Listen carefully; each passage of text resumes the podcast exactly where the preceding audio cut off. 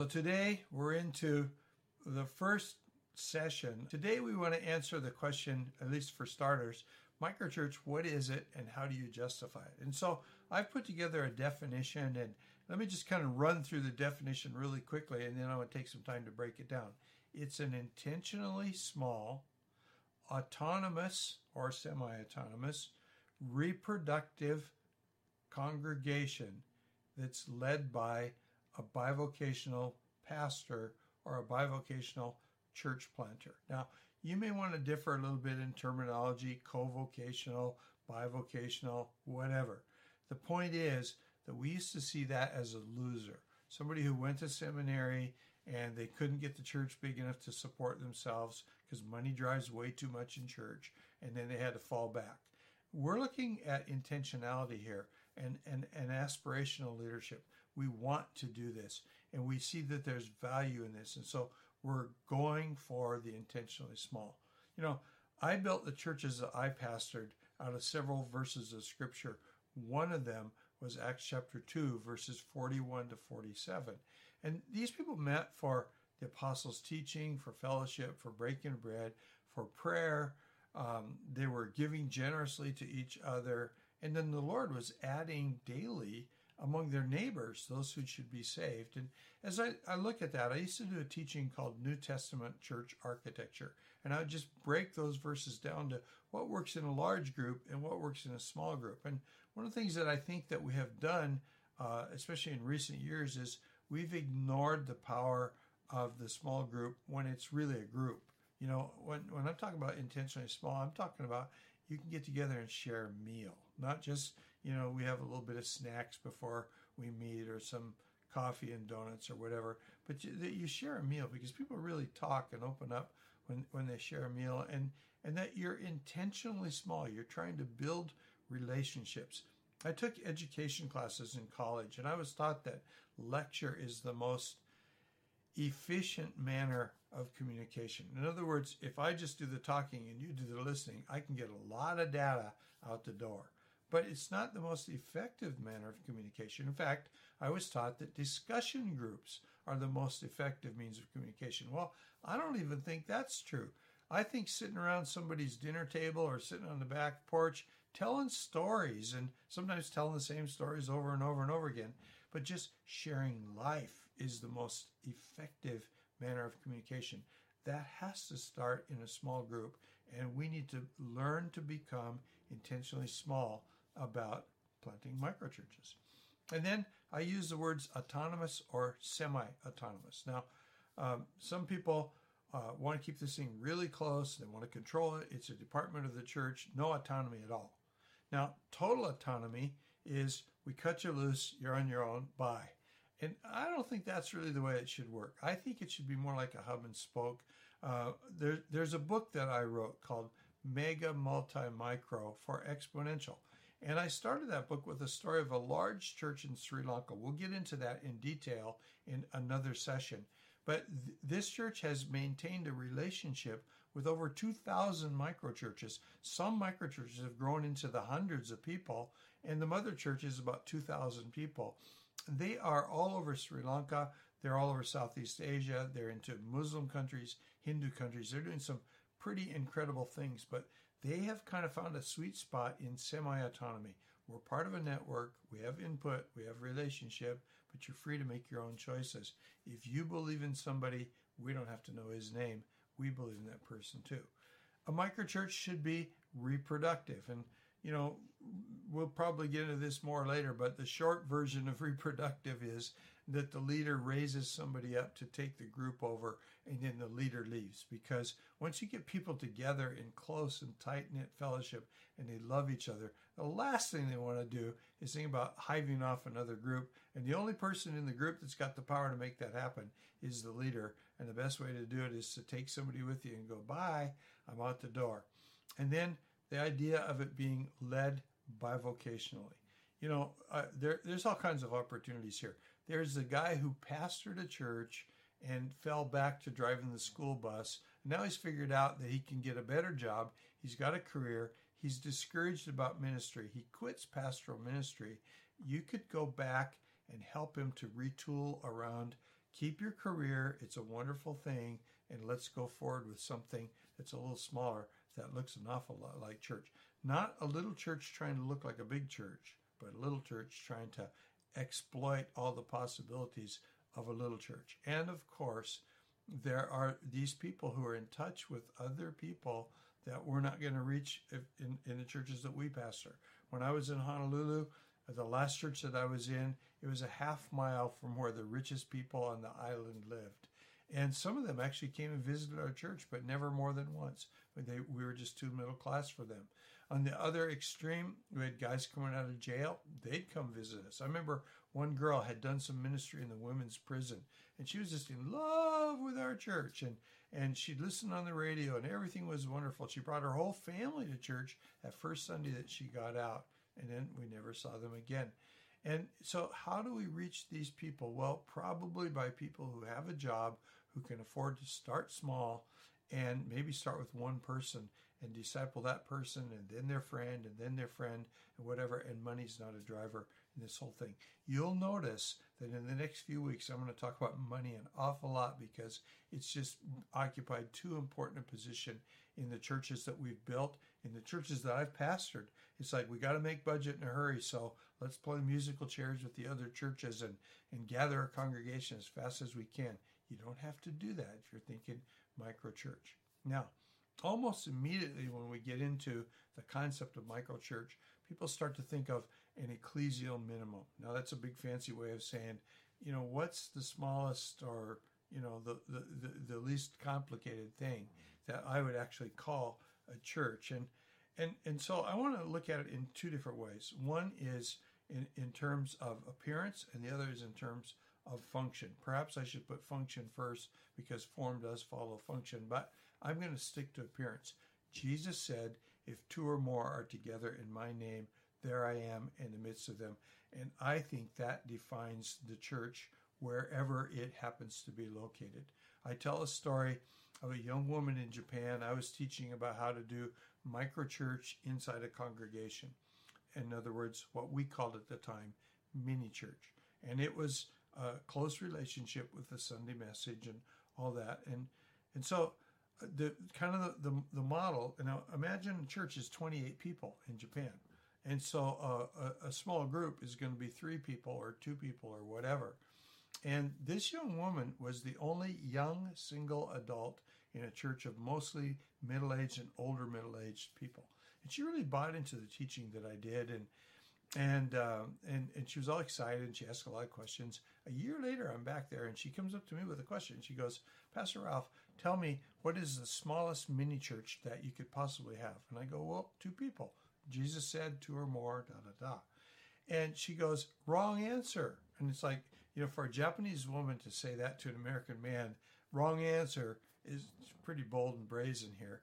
But she tells about how she would go to McDonald's with her Bible and notes she'd taken on the pastor's sermon on the weekend, and those famous three questions that I'm always asking What did the Holy Spirit say to you while the pastor's talking? What are you going to do about it? And how can we help you? She'd ask herself those questions. She'd sit in McDonald's, and in Japan, they have a Bible that's worse than the King James Bible because it's several centuries older. So it's very hard for people to understand. It's big and thick and black. And so she's at McDonald's doing this week after week after week.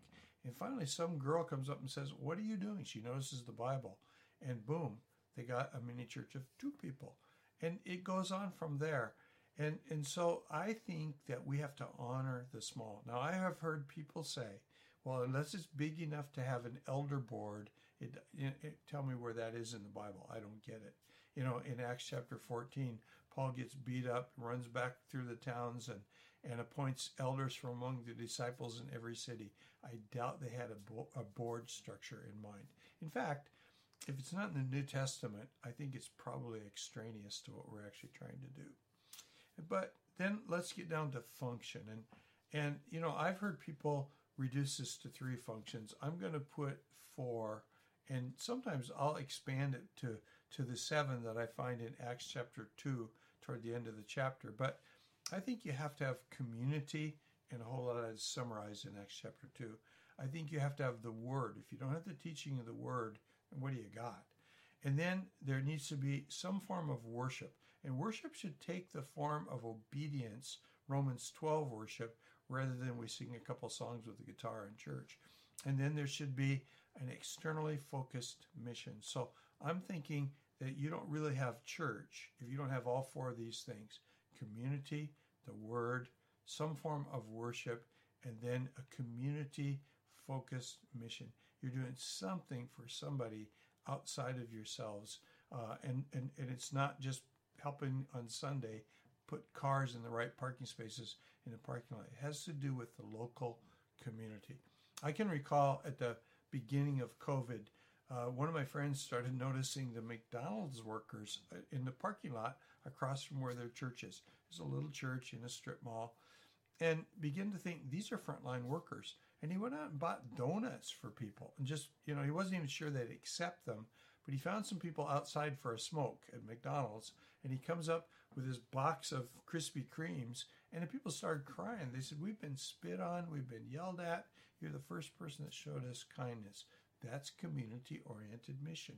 It can be as simple as picking up stuff on the highway, but mostly it ought to relate to people being with other people who are a little different than them and certainly not a part of the church.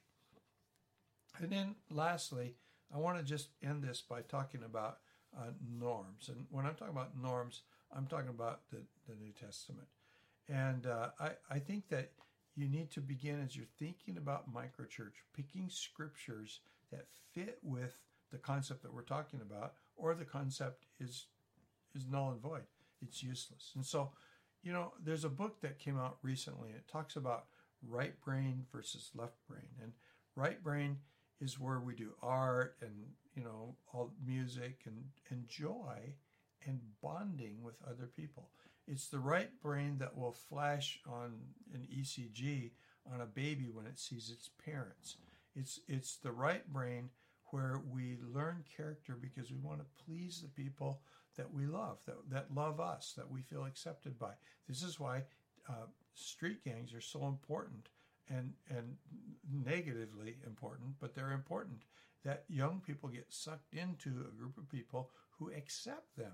And one of the things that we're missing in church when we all sit in pews and we all look forward and somebody delivers, you know, a wonderful sermon is that, that there isn't really a group that's very accepting and loving that's up close enough to actually be that. And so I, I'm looking at, at Acts chapter 2 to 5 and I see the development of this mega church, but it's got the small side attached to it. But as I look at the book of Acts and I see things maturing, then I start to pick up Acts chapter 14 that I just referenced, uh, if, uh, Romans chapter 15, verse 14, where Paul writes to a bunch of strangers and says, I'm convinced that you are full of goodness, Holy Spirit work.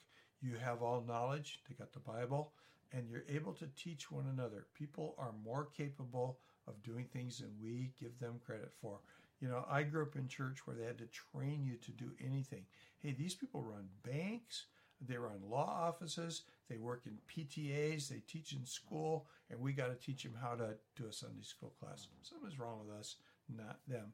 But then I want to roll over into Romans chapter 16. And, you know, if, if, if you're like me, you've kind of looked at that chapter as just, well, it's just a list of Paul's friends, whatever. But there's some really important clues there. He talks about the church that meets at the house of Priscilla and Aquila, who risked their necks for me. So here we get church contextualized in a home. And then we hear about Aristobulus and his household. We hear about Narcissus and his household. We hear about Gaius and his household. These are churches. And, and, and do we need to put all this together and begin to stretch our imagination and start to go, if we were to look at the New Testament a little differently than we have, because we tend, no matter who we are, to look at the Bible through the culture around us. You know, somebody said recently the sadness about the last 40 years is that the whole seeker driven thing, we let the culture disciple the church rather than the church discipling the culture. Well, you may not be that extreme. I'm not that extreme, but I will cer- certainly cop to the fact that I tend to see everything through the eyes of what goes on around me. You know, I look at Walmart right now. They're doing a phenomenal job of trying to compete with Amazon in terms of home delivery. You know, my wife buys all of her groceries off of Walmart. We don't want to go to the store now. And COVID passed, we don't want to go to the store. And the interesting thing about Walmart is they're so service oriented. You know, these guys, if, if they're out of something, then they'll they'll upgrade and give you the better product for the same price. Or if they only have the larger size, they'll give you the larger size for the same price as the thing that you ordered. Contrast that with I'm trying to refinance my mortgage right now. And wonderful people, wonderful company. I've worked with them before. They are one of the rare ones that on their website will actually tell you everything about their rates. It doesn't happen often. Usually you got to argue with a whole bunch of people and try to cut through a bunch of stuff. But these people are really good at what they do. Their tech department just sucks. You know, I, I, I, I go online, I create a new account, I fill in some stuff. Two days later, they tell me go back on that account and fill in some more stuff. I can't get back on that account. So I call somebody up. They spend two hours on the phone with me. Useless. And then they say, well, we're putting in a tech order and you contact them in 48 hours. Now, whoever heard of that?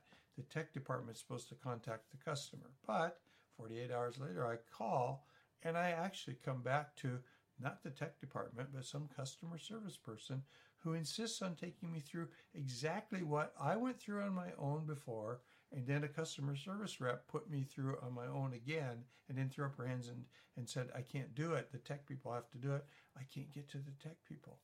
And then they keep sending me little things about fill this out, fill this out. And every time I, I go back and I tell them about my problem, and now the, the sales reps are trying to help me with the tech problem. I never ever get any help from a tech person. And so I've got, I'm kind of beefed about this, if you can tell. And uh, some lady just called me just before I started doing this and wanted to take me back through the whole process again and offered to get me a new loan officer I could talk to. The problem isn't the loan officer, the problem is the tech people. Now, I look at our church and how we're supporting people not through the eyes of the New Testament. I bet you you do the same thing. I'm looking at our church and how we support people through the eyes of companies that I've had a wonderful experience with and a bad experience with. And now I want to look at the church and see how the church is doing rather than going back to the Bible and extrapolating from Scripture because you must extrapolate. We live in a different culture than they do, but, but what, what, what they gave us is enduring. What they gave us is eternal. What they give us, can I say it, is absolute. Now, how's that work in my culture? And that's what we're going to do in the next few weeks as we go through these various modules on, on microchurch and microchurch networks and, and how we can multiply ministry without spending a lot of money.